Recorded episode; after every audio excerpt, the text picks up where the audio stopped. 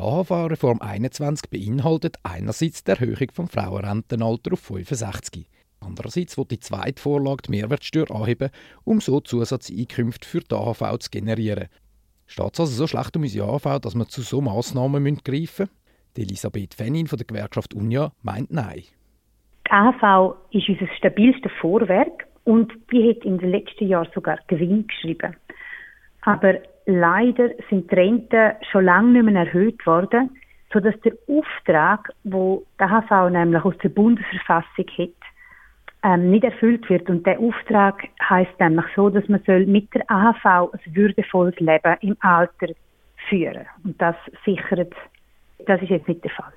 Das Problem ist nicht, dass der Geldtopf leer ist, sondern es ist eine vorübergehende Belastung für die AHV. Es gibt jetzt eine Babyboomer-Phase und das belastet die AHV natürlich mehr, oder? Weil das ist einfach eine sehr geburtenstarke Generation.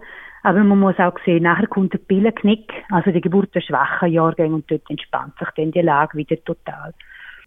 Häufig wird von den Befürworterinnen auch das Argument von der Gleichberechtigung geschwungen.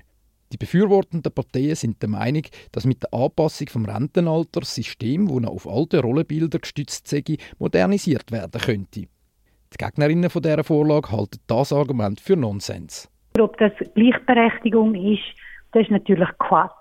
Weil Frauen leisten gleich viel Arbeit wie Männer, allerdings viel Arbeit unbezahlt, und für die bezahlte Arbeit kriegen wir weniger Lohn, das heisst auch weniger Rente, im Schnitt nämlich ein Drittel. Und es ist einfach nicht fair, um so eine Vorlage auf den Buckel der Frauen zu lancieren. Dass die Rente der Frauen ein Drittel tiefer ist als die der Männer, hängt vor allem damit zusammen, dass sie mehr unbezahlte Care-Arbeit verrichten, wie zum Beispiel Kinderbetreuung oder Alterpflege, und dass sie generell durchschnittlich weniger verdienen als die Männer. Falls die AHV-Reform angenommen werden würde, würde das eine Renteneinbuße von 26'000 Franken für die Frauen bedeuten. Sie müssen sich das so vorstellen, dass das ist, wie wenn sie in der Woche mehr müssten arbeiten, aber bei gleichem Lohn, oder?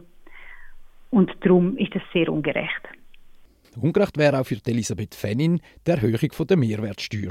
Das würde nämlich eine Teuerung bedeuten von 0,1% bei Lebensmitteln, 0,4% bei Gütern und 0,1% bei Beherbergungen.